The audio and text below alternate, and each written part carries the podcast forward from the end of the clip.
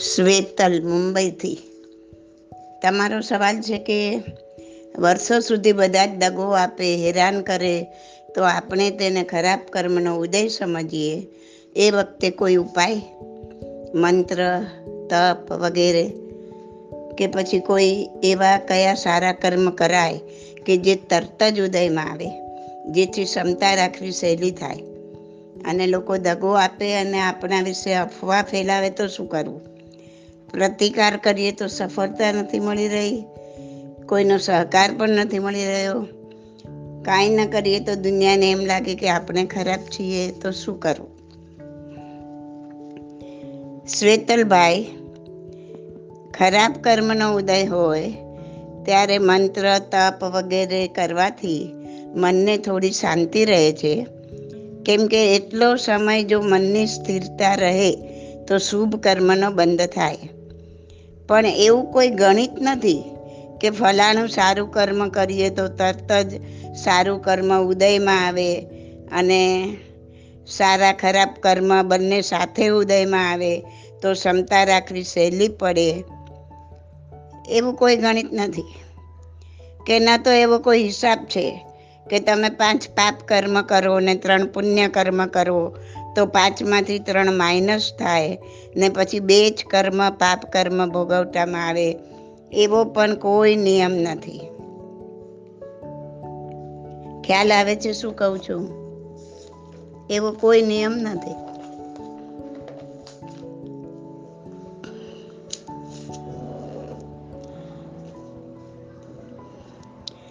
નિયમ તો એમ કે છે કે જ્યારે જે પાપ કર્મ ઉદય આવ્યું હોય તે પાપ કર્મ.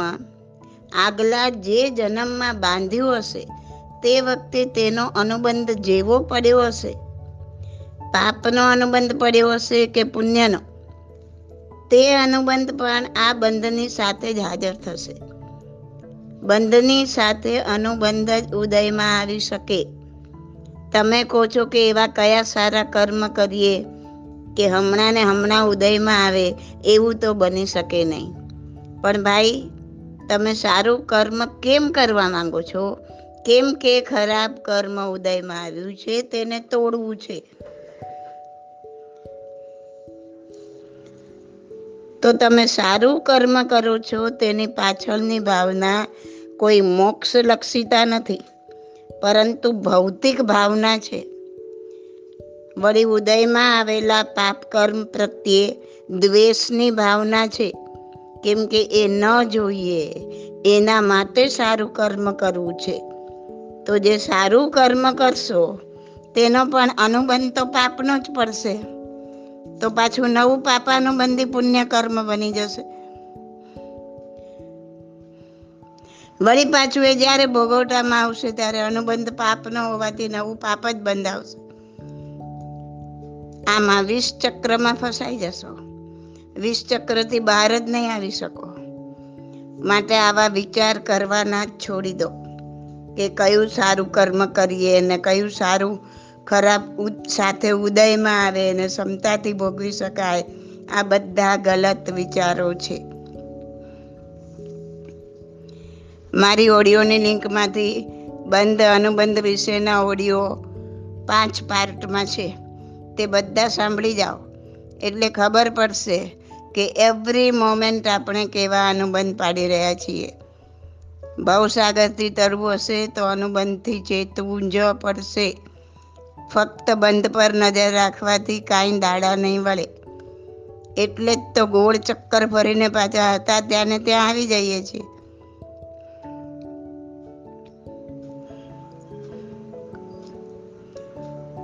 હવે સાંભળો. ખરાબ કર્મના ઉદયને ઝડપથી કાઢવા માટેનું એકમાત્ર શસ્ત્ર છે ક્ષમતા. એ સિવાય કોઈ ઉપાય નથી. એક વખત કર્મ ઉદયમાં આવી જાય, પછી તેનું અપકર્ષણ થઈ શકતું નથી. હજી જે કર્મ ઉદયમાં નથી આવ્યું, તે તમે ધ્યાન, તપ, સામાયિક દ્વારા તેને નિર્જરી શકો છો અથવા હળવું કરી શકો છો. પણ એક વખત ઉદયમાં આવી ગયા પછી તે ભોગવે જ છૂટકો થાય છે. પણ એ કર્મના ઉદય વખતે જેટલી ક્ષમતા રહે, એટલી એ કર્મની રીલ ફાસ્ટ ફરે છે ને ઝડપથી ભોગવાઈ જાય છે. એટલા જલ્દી તમે એ કર્મથી મુક્ત થઈ શકો છો. પણ ભોગવવું તો પૂરેપૂરું પડે જ. જો તમે ખૂબ આર્ત ધ્યાનમાં ડૂબી જાઓ, સામેલાને આમ કરી નાખું કે તેમ કરી નાખું તીવ્રપણે પ્રતિકાર કરવાનો મન થાય અને એ પ્રમાણે કરો પણ ખરા, તો એ ઉદયમાં આવેલા પાપ કર્મની રીલ ધીમી ગતિએ ફરે. ને જલ્દી એમાંથી મુક્ત થઈ શકો નહીં. વળી ક્ષમતા રાખવાથી નવો જે બંધ અને અનુબંધ પડશે, તે પુણ્યનો જ પડશે. જે ઉત્તરોત્તર મોક્ષ તરફ ગતિ કરાવશે અને ખૂબ જ ચિંતા, ખૂબ જ હાઈ હોય. શું કરી નાખવું શું નહીં? સાચું, ખોટું, કાંઈ પણ બોલી નાખવું બે બાકલા થઈ જવું. રડી રડીને દિવસો કાઢવા. આ બધું જ આર્ત ધ્યાન બંધ અને અનુબંધ પાપના પાડશે. જે અનંતો કાળ સુધી દુર્ગતિમાં પટકી દેશે. માટે આવા સમયે મન મજબૂત કરી થોડા લોકેશનામાંથી બહાર નીકળી જાઓ. કોઈ આપણા માટે ખોટી વાતો કરે છે, ખોટી અફવા ફેલાવે છે, ત્યારે મનને સમજાવો. તમારો આ જીવન મંત્ર બનાવી દો કે, જેને જે કરવું હોય તે કરે. મારે કોઈની સાથે કાંઈ લેવા દેવા નથી. હું તો કેવળ જ્ઞાન પામી મોક્ષધામી બનવા ઈચ્છું છું. આ તમારો જીવન મંત્ર બનાવી દો. ઘડી ઘડી આ મંત્ર દ્વારા મનને ટકોર કર્યા કરો. જ્યારે આપણા માટે કોઈ ખોટી વાતો કરે છે, ત્યારે સૌ પ્રથમ તો તટસ્થ બનીને તમારી જાતને પૂછો કે હું કાંઈ ખોટું તો નથી કરતો ને? જો ખરેખર તમારી કાંઈ મિસ્ટેક થઈ છે, તો તે વ્યક્તિનો મનોમન ખૂબ આભાર માનો કે તે મારા આત્માને જગાડ્યો. અને જો તમારી કાંઈ ભૂલ નથી દેખાતી, તો વિચારો કે જો એ મારા દેહની નિંદા કરે છે, તો આ અસુચિ ભરેલા દેહની તો હું પણ નિંદા કરું છું. અગર જો એ મારા આત્માની નિંદા કરે છે, તો મારા અને એના આત્માનું તો એક જ સ્વરૂપ છે. તો પછી મારે એમાં ડિસ્ટર્બ થવાની શું જરૂર છે? આપણા આત્માને આવી બધી વિપત્તિ સહન કરવા માટેનું આ બધું ચિંતવન આપું છું. મોટા મોટા મહાપુરુષોને પણ લોકોએ દુઃખ આપવાનું, દગો આપવાનું, અફવા ફેલાવાનું છોડ્યું નથી. તો હું કોણ માત્ર? ને છતાં પણ આ મહાપુરુષો પોતાના પંથ પરથી ડગ્યા નથી. શું હું એટલો બધો નિર્બળ છું? કે લોકોના કંઈ પણ કહેવાથી હું ડગી જાઉં. લોકોનું શું છે? ઘેંટાના ટોળા જેવું છે. એક જણા એમ કીધું કે આ તો બહુ એવો છે, માણસ બરાબર નથી. બસ એકે કીધું બીજાએ કીધું ત્રીજાએ કીધું, ચાલ્યું. વળી આ બધું ક્યારે પલટી ખાઈ જશે એ પણ ખબર નથી. વળી નસીબ ભરશે ત્યારે કોઈ કહેવા વાળા નીકળી આવશે કે ના ના, આ ભાઈનો કાંઈ વાંક નહોતો. આપણી ગેરસમજ થઈ હતી અને પાછું બધું ફેરી વળશે. બાકી આ સંસારમાં દરેકને વિઘ્ન સંતીય વિઘ્ન સંતોષીઓ તો મળવાના જ છે. અને તમે ગમે તેવા સારા હશો, છતાં પણ બધા જ તમારું સારું બોલશે એવું બનવાનું નથી. માટે આવી વાતોનો ખૂબ જોરદાર પ્રતિકાર ન કરવો, પણ શાંતિથી કેવું? કે તમે કહો છો, તમે માનો છો, એવું નથી. સાચી વાત તો આમને આમ છે. બાકી તમારે જે માનવું હોય તે માનો. તમારા મનના તમે માલિક છો. આમ હળવેથી વાત કરીને છોડી દેવું. ખૂબ જોરદાર વિરોધ કરવા જશો તો લોકો તમને જ ગલત સમજશે. ને આવેશમાં આવીને તમે શું બોલી જશો તેનું તમને જ ભાન નહીં રહે. માટે ખૂબ શાંતિ રાખી, સ્વસ્થ, સ્વસ્થતા રાખી, ક્ષમતામાં રહી આવા સમયમાંથી પસાર થઈ જવું.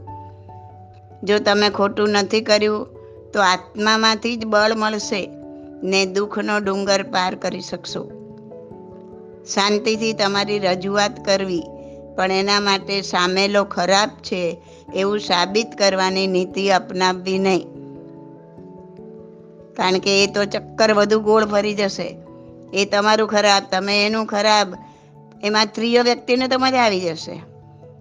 જ્યારે બે વ્યક્તિ એકબીજાનું ખરાબ બોલતો હોય ત્યારે ત્રીજા વ્યક્તિને એની અફવા ફેલાવવામાં, એની નિંદા કરવામાં બહુ મજા આવી જશે. તો ભલે સામેલો વ્યક્તિ નથી સમજતો, એ રીતના એ આપણે માનીને એ આપણી ભલે આપણું ખરાબ બોલે. આપણે એનું ખરાબ નથી બોલવું. ખાલી હું આમ છું, મારું, તમે તમારું પોતાનું રજૂઆત કરો. પણ હું સારો છું સાબિત કરવા માટે સામેલો ખરાબ છે એ સાબિત કરવાની જરૂર નથી. એ રસ્તો ખોટો છે. એનો અંત ખોટો આવશે. તમારો અંત સાચો આવશે. એટલે ફક્ત મેં આવું કાંઈ નથી કર્યું. એ જણાવીને ચૂપ થઈ જવું પછી લોકો શું કહેશે એના માટે આપણે કોઈ ખોટા પગલાં ભરવા નહીં. કુદરત પર ભરોસો રાખવો. આત્માની શક્તિ પર ભરોસો રાખીને આ સમય પસાર કરવો. તો ખૂબ જલ્દીથી આમાંથી બહાર નીકળી શકશો. વળી તમે વિચારો છો કે સારા અને ખરાબ બંને બંને કર્મ સાથે ઉદયમાં આવે તો ક્ષમતા રાખી શકીએ. અરે આપણે સારા સમયમાં પણ ક્યાં ક્ષમતા રાખી શકીએ છીએ? એમાં પણ નાચવું ને કૂદવું ને ખૂબ હર્ષ વ્યક્ત કરવો ને આવા બધા કેટલાય નવા પાપ સારા કર્મના ઉદય વખતે બાંધી લઈએ છીએ. યાદ રાખો, પાપ કર્મ કે પુણ્ય કર્મનો ઉદય બંને તમે કરેલા કર્મને નિર્જરવા માટે આવે છે. હવે તમે એટલા શક્તિમાન છો કે તમે પાપ કર્મ હોય કે પુણ્ય કર્મ હોય ક્ષમતાથી નિર્જરી શકો જો તમે ઈચ્છો તો, જો તમે મન મક્કમ કરો તો. એટલે એ કર્મ ઉદયમાં આવે છે. પણ જો તમે એ નથી કરતા, ક્ષમતા ભાવે નથી નિર્જરતા એને તો પછી નવા કર્મનો ઢગલો બાંધીને અહીંથી રવાના. એટલે બંનેના ઉદય વખતે જો ક્ષમતામાં રહેશો, સામાયિકમાં રહેશો, મંત્ર જાપ ધ્યાન તપમાં રહેશો, કોઈને ખરાબ નથી કરવા એ નિર્ણય રાખશો, મારે મારી જે રજૂઆત છે એ શાંતિથી કરવી છે અને મને જે કાંઈ રીતે સામે એ પણ મારે શાંતિથી એમાંથી પસાર થવું છે, ક્ષમતા રાખીને પસાર થવું છે, તો ઉદયમાં આવેલા બંને કર્મ નિર્જરીને ચાલ્યા જશે. નહીં તો નવા કર્મોનો ઢગલો કરી આ જન્મમાંથી રવાના થશો. Choice is yours this audio is by Subodhi Masaliya my contact number is eight eight five zero zero eight eight five six seven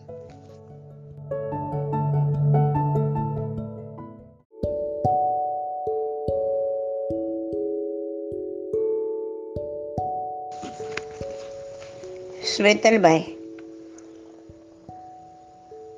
જે વ્યક્તિઓ આપણને દગો દે છે, ખોટી અફવા ફેલાવે છે, તેની સાથે કોઈ જન્મના વેર સંબંધ તો ચોક્કસ છે. ભલે ના જન્મમાં આપણને એમ લાગે આપણે કાંઈ વાંક ગુનો નથી, પણ વેર સંબંધ તો ચોક્કસ છે. આપણે નથી જાણતા આપણે આગલા જન્મમાં એને શું કર્યું છે. કે એની સાથે કેવો વ્યવહાર કર્યો છે? તો આ જન્મમાં આટલી સમજ મળી છે તો તે વ્યક્તિનું મનમાં નામ લઈને એના જીવને ખૂબ ખૂબ ક્ષમા માંગો. જાણું છું આ અઘરું છે. ઘણું અઘરું છે. તમે કહેશો કે જે મારી ખોટી વાતો કરે, એની હું ક્ષમા માંગુ? પણ હા તો જ એની સાથેના વેર સંબંધ ઓછા થશે. મનમાં ક્ષમા માંગવાની છે. તમારે એની પાસે જવાની જરૂર નથી. કે કોઈને કહેવાની પણ જરૂર નથી કે હું તો એની ક્ષમા માંગુ છું. કાંઈ નહીં નથિંગ તમે જાણો, તમારો આત્મા જાણે ખાલી. મનમાં આ રીતના ક્ષમા માંગવાની. દાખલા તરીકે, ફલાણી વ્યક્તિમાં રહેલ હે શુદ્ધાત્મા, મેં તારી ઘણી આશાતના કરી હશે. મારી અંદર રહેલ શુદ્ધાત્માની સાક્ષીએ શુદ્ધ આત્માની સાક્ષીએ હું. ફલાણી વ્યક્તિમાં રહેલા શુદ્ધ આત્માની ક્ષમા માંગુ છું. આ રીતના રટણ ચાલુ રાખો. એનાથી રીલ ફાસ્ટ ફરશે. ખરાબ કર્મોની રીલ ફાસ્ટ ફરશે. પોતાના આત્માને કહેવાનું કે હે આત્મા, ફરી આવી ભૂલો ના કરું. એના માટે તું જાગ્રત રહેજે. હે પ્રભુ, મારા આત્માને અંધકાર ન આવે. આ રીતના પ્રાર્થના, આ રીતના રટણ ચાલુ રાખવાનું જેનાથી ઘણો ફાયદો થશે. ઓકે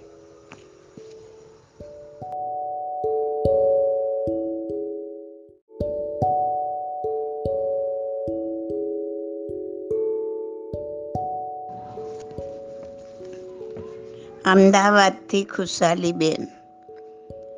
આપનો સવાલ છે કે દીક્ષાર્થીએ વર્ષીદાનમાં આપેલી વસ્તુ આપણાથી લેવાય કે ના લેવાય? તે દ્રવ્ય આપણે વાપરવી કે નહીં, તે વસ્તુ કયા આશયથી લઈ શકાય? ખુશાલીબેન સવાલનો જવાબ મારા કરતાં કોઈ પણ સાહેબજીને પૂછો ને તો વધારે સારો જવાબ મળે. હવે તમે પૂછ્યું છે તો મને ખબર છે, એટલું હું જણાવી દઉં. વધારે કોઈ જ્ઞાની નિર્ગ્રંથ પાસેથી જાણી લેજો. દીક્ષાર્થીનું વર્ષીદાન લઈ શકાય, પણ એને ભોગવી શકાય નહીં. આપણે એ વસ્તુ વાપરી શકીએ નહીં. જેમ દીક્ષાર્થીએ અર્થ અને કામની પ્રવૃત્તિ ત્યજી, ધર્મ પુરુષાર્થને મોક્ષ માર્ગે વાળ્યો, દરેક સાંસારિક ભૌતિક વસ્તુનો મોહ ત્યજો, તેનો ત્યાગ કર્યો તો એમની જેમ હું પણ કંચન, કામિની અને કુટુંબનો ત્યાગી થાઉં. સંસાર રસિકતા છોડી મોક્ષનો અનુરાગી થાઉં. એ ભાવનાથી વર્ષીદાન લઈ શકાય.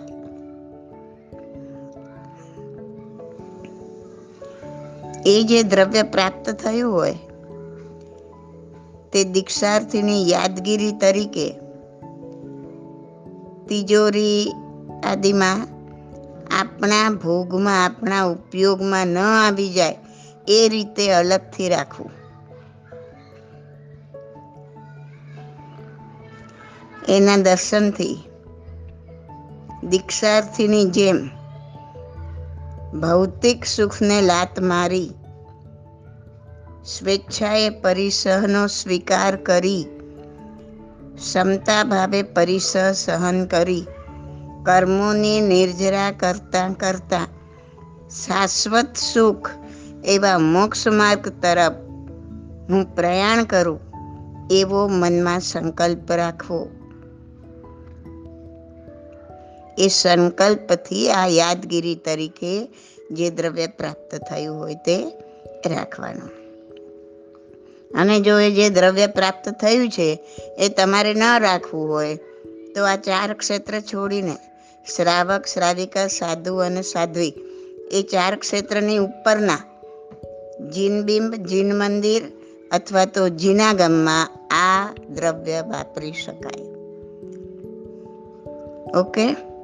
બધું ગુરુગમથી જાણી લેજો. અને આ પણ બરાબર છે કે નહીં, કોઈ જ્ઞાની નિર્ગ્રંથની મોહર મરાવી લેજો. ઓકે?